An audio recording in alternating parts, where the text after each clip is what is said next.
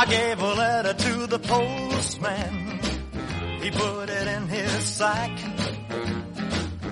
Bright and early next morning, he brought my letter back.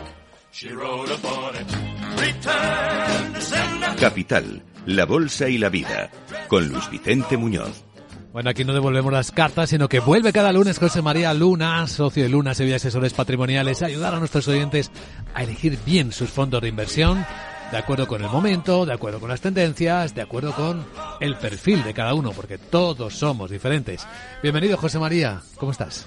Muy buenos días. Pues encantado de estar aquí un lunes más, un día fantástico.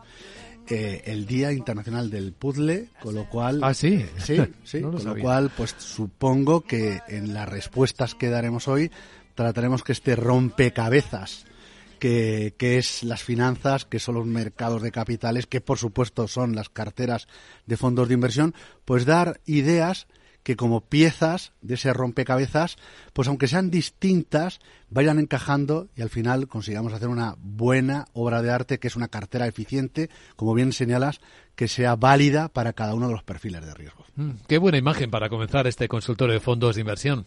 Cajar piezas para que la imagen sea fiel, para que no, para que sea completa.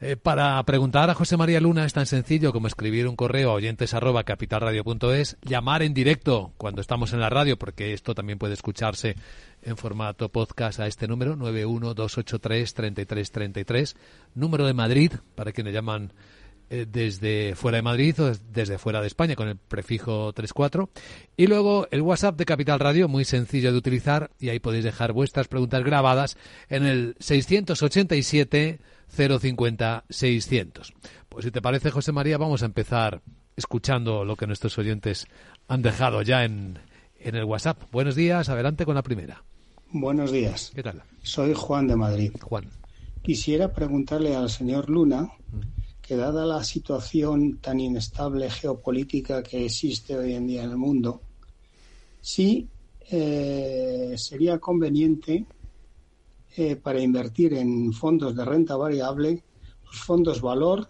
los fondos blend o los fondos growth. Y por otra parte, ¿cuál es la, eh, la localización geográfica? Si sería mejor invertir en los fondos USA, Europa, Asia o globales.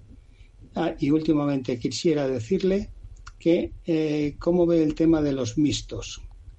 Eh, y por otra parte, ya para acabar, cuáles serían los sectores, los sectores más aconsejables hoy en día. Venga, muchas gracias. bueno eh, gracias Juan Juan, pero- muchas gracias. Podemos hacer solo con usted ya Vamos. el consultorio. entero y Entero. alguno más Efectivamente. Eh, mixtos. Mixtos sí, sobre todo mixtos que eh, sean mixtos muy centrados en la parte de renta variable a nivel global, con sobreponderación, sobre todo en Estados Unidos, con lo cual llamamos entrando las zonas geográficas, y que la parte de deuda sea fundamentalmente deuda corporativa, grado de inversión, y tramos cortos, tramos medios. Sigo viendo valor. Hemos visto cómo ha habido un repunte importante de rentabilidad eh, o, de buen comportamiento en la parte, la última semana de la deuda corporativa en esos tramos. Los de largo plazo, hoy por hoy, eh, con esos mensajes en los cuales hay falta de consistencia por parte de los bancos centrales. Una semana es, son más halcones, otras son más palomas. Lo hemos visto en Davos, más halcón eh, mucho más Hopkins. Luego hemos visto Dovis, la intervención de la señora Lagarde. Veremos qué ocurre esta semana con la Reserva Federal. Eh, hoy por hoy ya eh, el mercado está rebajando las, eh, bueno, pues sus expectativas de bajada de tipos de interés.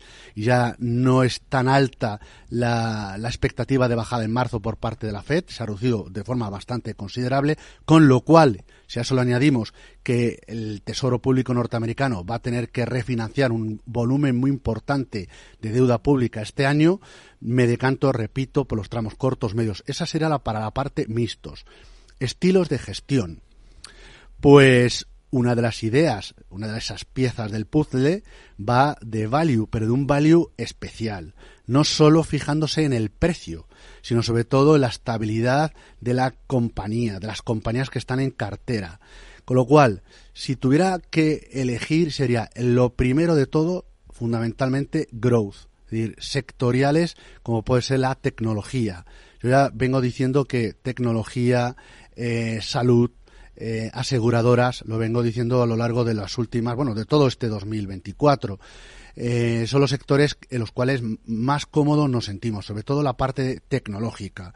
A nivel de zonas geográficas, Estados Unidos, sigue mostrando una enorme resiliencia en la parte de crecimiento económico. Lo hemos visto en la primera lectura o la lectura preliminar del PIB del cuarto trimestre del pasado ejercicio, mucho mejor la lectura que la que se preveía.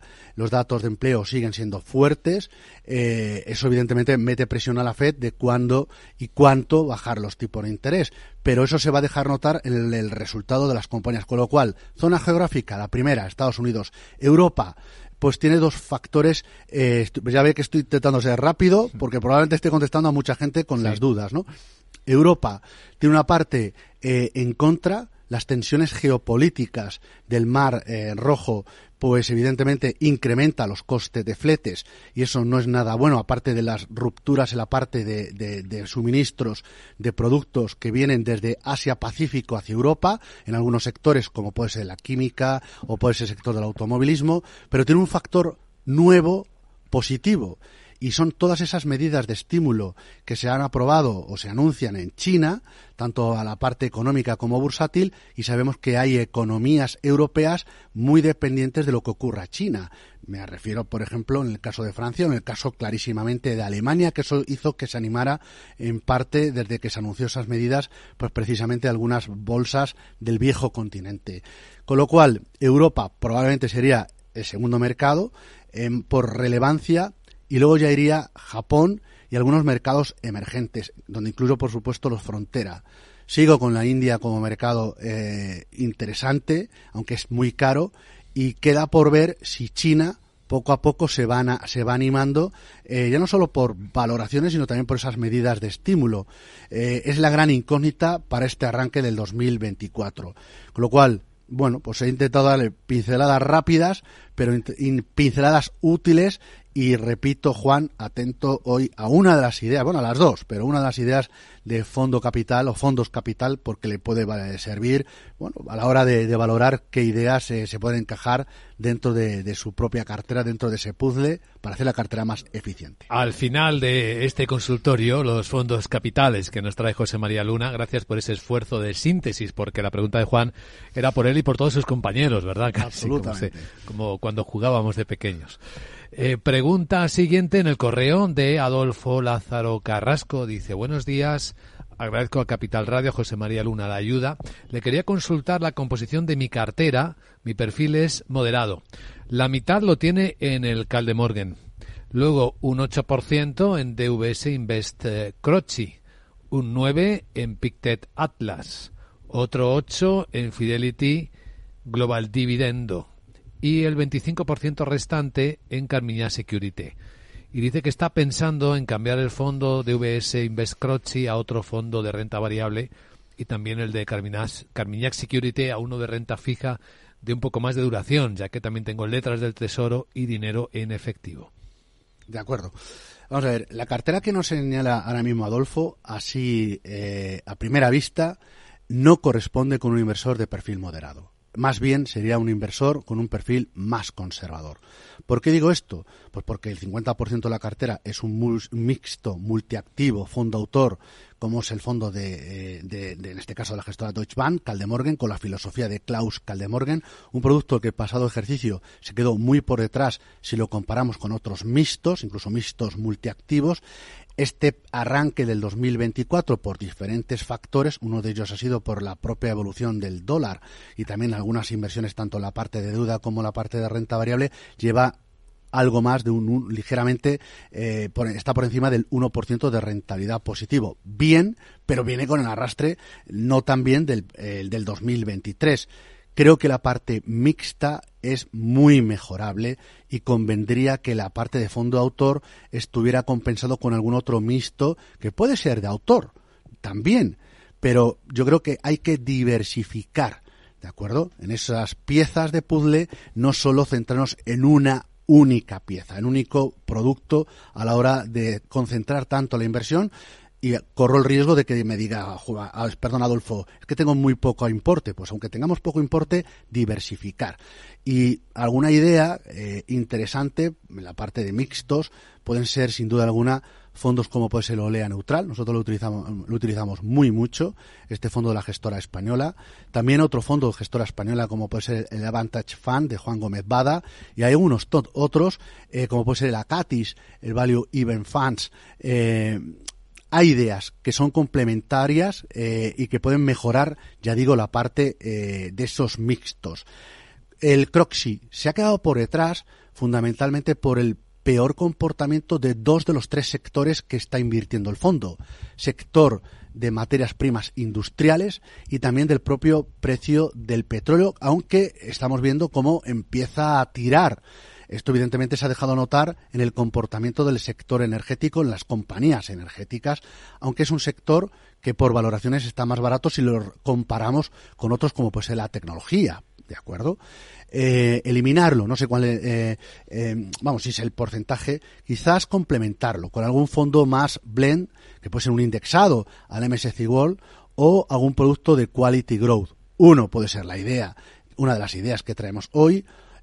Podría servir perfectamente el de la semana pasada, el fondo de la gestora Wellington, o un producto que a nosotros nos gusta mucho, que es el Nartex Equity Fund, como producto Quality Growth. En Peter Atlas, buen producto long short. Eh, poco decir ahí. ahí eh, el producto este año sí funciona, no lo ha hecho igual de bien como pasaba con, con, con el Caldemorgan en el, en el pasado. Y Securité, quizás Securité Max más un fondo que tenga algo más de duración y una mayor gestión activa y flexible precisamente en duración y también incluso calidad de emisores. Un producto que en Luna Sevilla Asesores Patrimoniales nos gusta mucho es el AXA eh, Credit Total Return eh, como idea muy potente a la hora de complementarlo o un producto más direccional en la parte de deuda corporativa como puede ser el eh, el, Eurocredit Conviction con lo cual es mejorable quizás no tanto para sustituirlo y sí para complementarlo pero aquí yo lo que veo es que siendo de perfil moderado se está perdiendo la fiesta que hay en la parte de renta variable y depende excesivamente de otros factores no tan adaptados para ese perfil de riesgo moderado que señala Adolfo. Completísima respuesta de José María Luna. Ahora al teléfono tenemos en Madrid esperando para preguntar a Ismael. Buenos días, Ismael, ¿qué tal? Hola, buenos días, un saludo. Adelante. Vamos a ver, eh, tengo aquí dos fondos que uno de ellos eh, ya hace que lo tengo invertido, el fondo concretamente. Pero ¿qué sucede? De que ahora lleva como un año que no me gusta la actuación que está haciendo. Eso uno. Y luego tengo otra, el, P, el JB Morgan Focus, que este estoy picando hace poquito. Bueno, a ver el analista si me da, me aclara un poquito las ideas de uno y otro. Nada más, eso, muchas gracias. El primero ha dicho Merch, Fondo, ¿verdad? Sí, Merch Fondo. Muy bien, gracias Ismael. Eh, por favor, no me desconecten eh, porque no tengo buena cobertura y lo escucho por, por teléfono. Pues ahí le dejamos escuchando, no se preocupe. Eh, un saludo muy fuerte. Repito por el segundo, el fondo de JP, JP Morgan, el Global Focus, lo comentaba la pasada semana, ¿no? Eh, al hilo además de una de las intervenciones de, de, bueno, pues de Lucía eh, como miembro de, como responsable de estrategia de, de JP Morgan aquí en España, ¿no? Eh, son las mejores ideas de JP Morgan, renta variable internacional, concentrado, tanto las mejores ideas value como growth, es un producto interesante en el actual contexto, asumiendo que es un producto concentrado, es decir, que el número de acciones de la, de, que hay dentro del producto, pues no son muchas. Y eso evidentemente supone que si acierta lo hará fenomenal, pero que si alguna de esas compañías, por bien por profit warning o bien porque el sector no lo está haciendo especialmente bien, pudiera tener algún cierto traspiés. Bien, ¿de acuerdo? Es decir, no me parece mal, pero probablemente quizás fuera interesante complementarlo con algún producto algo más diversificado en la parte de renta variable eh, a nivel internacional, eh, que puede ser un indexado o que puede ser un producto con cierta orientación hacia el, eh, bueno, pues el, el, growth, pero sobre todo el quality growth, mm, combinar ambos factores, calidad con sesgo hacia el growth, sobre todo la parte de tecnología, consumo, algo del sector salud, biotecnología, entre ellos, por supuesto, y Fondo, un producto con un alto peso en la parte de, de renta variable norteamericana. Es verdad que se ha quedado por detrás respecto a otros productos. Es un producto también, de nuevo, concentrado. Ha elegido dos productos, Ismael, con alta concentración de ideas. de nuevo, eh, cuando alguna de esas ideas no funciona, claro, eso se deja notar bastante en el, en el fondo en cuestión. Mi consejo, de nuevo, es, se puede tener algo, bueno, se puede tener renta variable norteamericana, algún producto de la gestora, por ejemplo, T-Rose, eh, en la parte norteamericana, el US Equity Growth, por poner un ejemplo, de nuevo me voy a referenciar y perdonen que lo haga eh, con una de las ideas eh, capital para que ustedes la valoren con un asesor financiero si es o no adecuada a ustedes. Pero insisto hay otros productos tanto la parte de renta variable internacional como la parte de renta variable norteamericana con mayor diversificación y quizás con eh, diversificación no solo por número de compañías, por número de elementos, número de, de, activos en cartera, sino también por diversificación a nivel sectorial, que seguramente puedan aportar más valor que el producto Merfondo ahora mismo en el actual contexto. Muy bien, pues aquí estamos en Capital Radio con José María Luna disfrutando de este consultorio del que tanto aprendemos a invertir mejor con fondos de inversión de la actualidad de la semana y de cómo van las cosas en este mundo, nos cuenta siempre alguna pincelada Selena Niedbala, nuestra responsable de información de fondos. Saben que los hedge funds han batido récords, por cierto, de ganancias en el último año. Han rozado los 220 mil millones de dólares. En el ranking, ¿cómo están las cosas, Selena? Buenos días.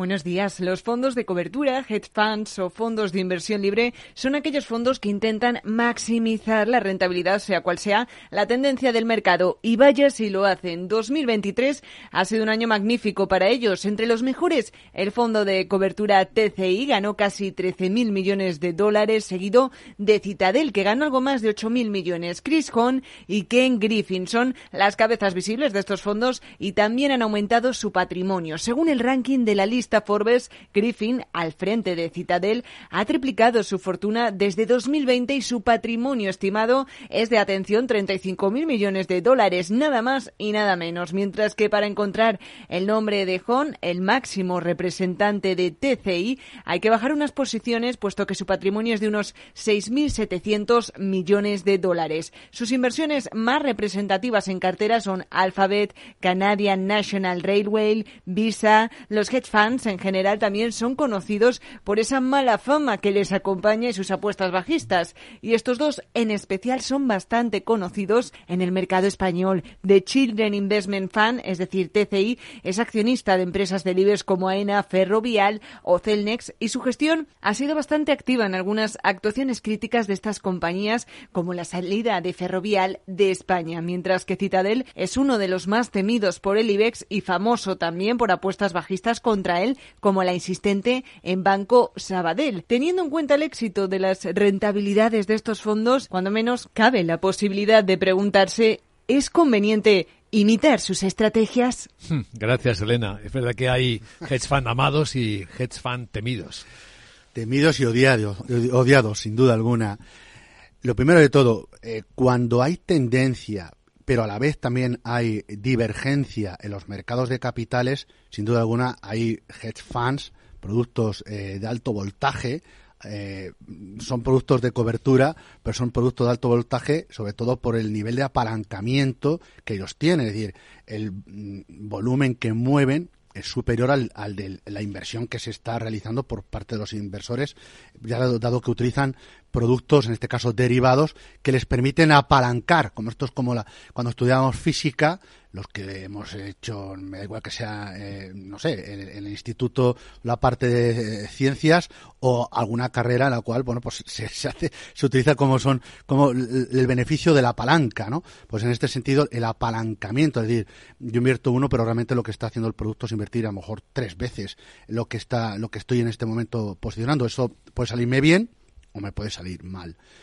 ¿Qué ocurre? Que los fondos hedge funds para el amplio, eh, para la inmensa mayoría de ahorradores e inversores en España eh, son productos que son complejos, no se puede invertir, algunos de ellos incluso requieren inversiones mínimas muy altas, más de un millón de, dólares, muchos de estos están con patrimonio en, en, dólares, con lo cual, pues difícilmente van a poder acceder a ellos. ¿Cómo podemos acceder a, a, las ideas para intentar imitarlas? Sí. Pues ahí yo creo que hay tres opciones. Una de ellas es invertir en alguna de estas compañías que cotizan en los mercados de capitales. Una opción puede ser AQR o KKR. Una de estas ideas, una de estas compañías está precisamente en una de las ideas del fondo capital.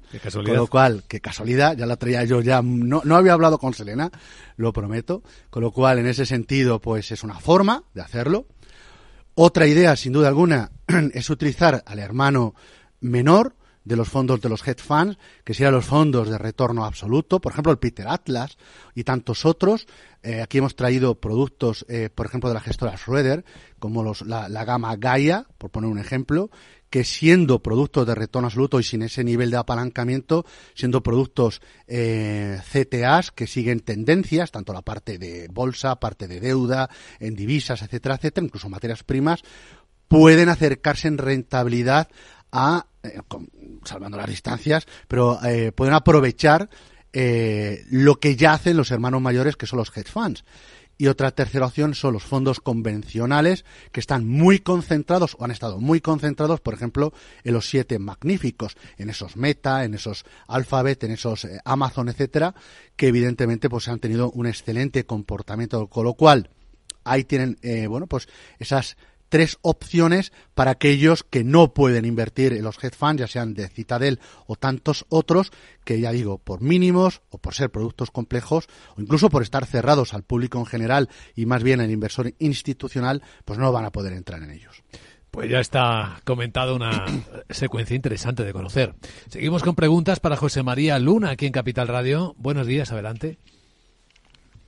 Hola, buenos días. Esto es una consulta para el consultorio de fondos de José María Luna. Muy bien. Tengo una cantidad de dinero en cuenta y no tengo muy claro si eh, coger y meterlo en el fondo de Grupama Tesoreri o bien, como él comenta en los, eh, en los lunes, ¿no?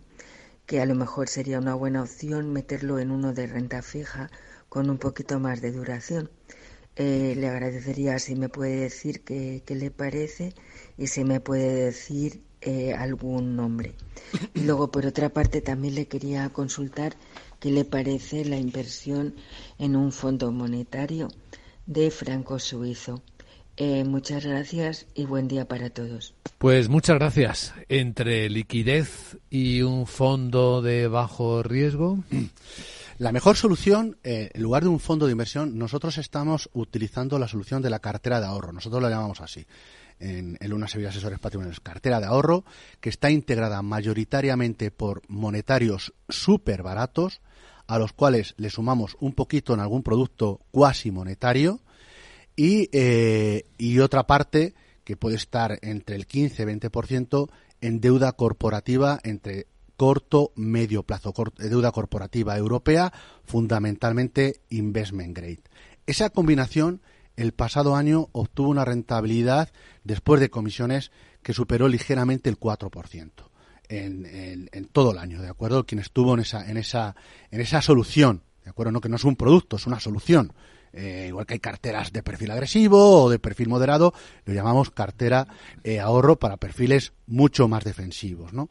Este año, algunos de esos fondos que ya lo integran llevan rentabilidades, uno de ellos lleva una rentabilidad del 0,40%, otro fondo lleva 0,30 y tantos por ciento, algunos ya pues rentabilidades superiores al, al 0,20 y tantos, es decir, la, estimamos que la rentabilidad esté también en torno, después de comisiones, eh, cerca de ese 4, incluso si ayuda un poco los bancos centrales y ese proceso de desinflación, que no es lineal, pero si se confirma, podría tener una rentabilidad ligeramente más alta. Con lo cual, estaríamos ante una solución líquida, una solución rentable y una solución poco volátil.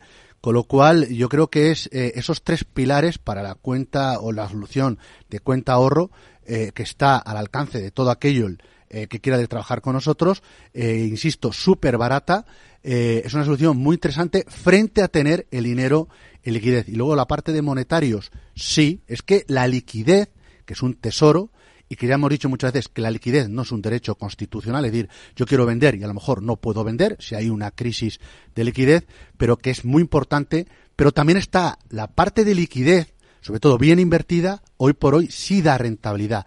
En estos momentos sí se paga por tener la liquidez bien invertida, sobre todo a través de monetarios eh, con una buena eh, diversificación y sobre todo muy atractivos en comisiones de gestión y de depósito. Pues esta pregunta tiene muchísimo interés. Yo creo que para todos los inversores. Hoy ha sido un programa, la verdad, con preguntas muy abiertas y útiles, ¿no? Más allá de los intereses particulares. Sí, no, no, muy interesantes todas, sin duda alguna. De principio a fin. Bueno, y el fin, claro, es lo que va a llegar, porque es el momento de escuchar los fondos capitales.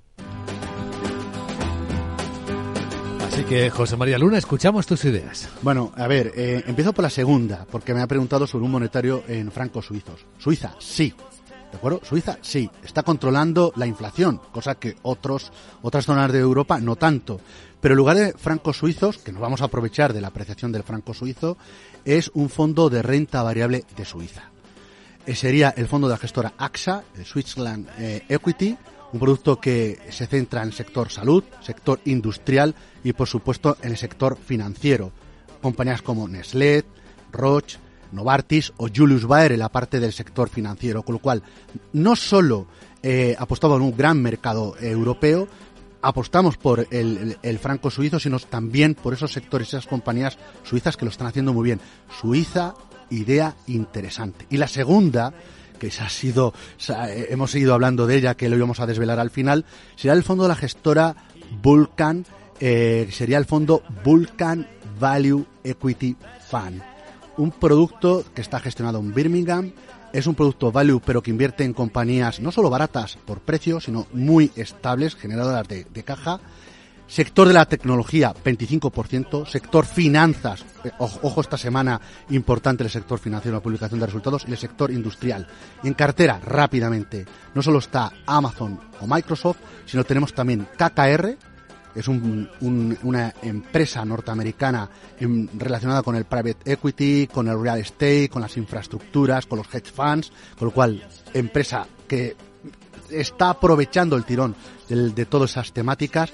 Y otra compañía que se dedica a la fabricación aeroespacial como es Transdim que lo está haciendo bastante bien. Con lo cual muy diversificado eh, que toca varios palos pero sobre todo eh, la parte de la tecnología importante y por, por supuesto la gestión de activos, en este caso los hedge funds con el, con el fondo o con la compañía KKR. Con potencial de aprovechar vientos favorables, como muy bien señala José María Luna, a quien agradecemos que un nuevo lunes haya ayudado a nuestros oyentes con tanta precisión, con tanto valor. Gracias, José María. Un placer. Una semana a todos.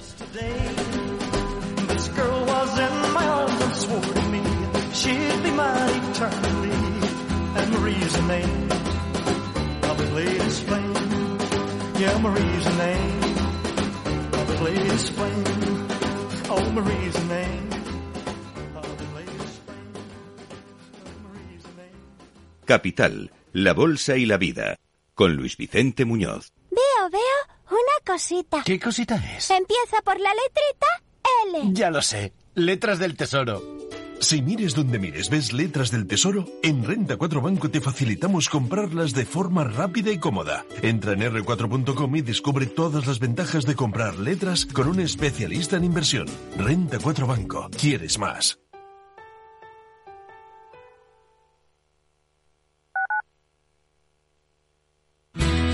Si crees que la ciberseguridad no va contigo ni con tu empresa, es que todavía no has escuchado Cyber After Work el programa decano de la radio española sobre ciberseguridad.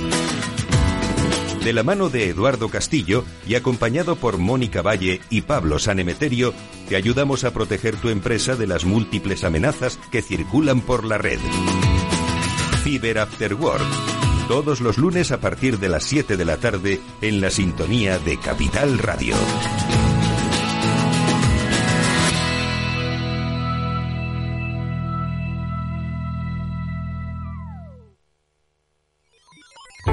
Los robots escuchamos Capital Radio.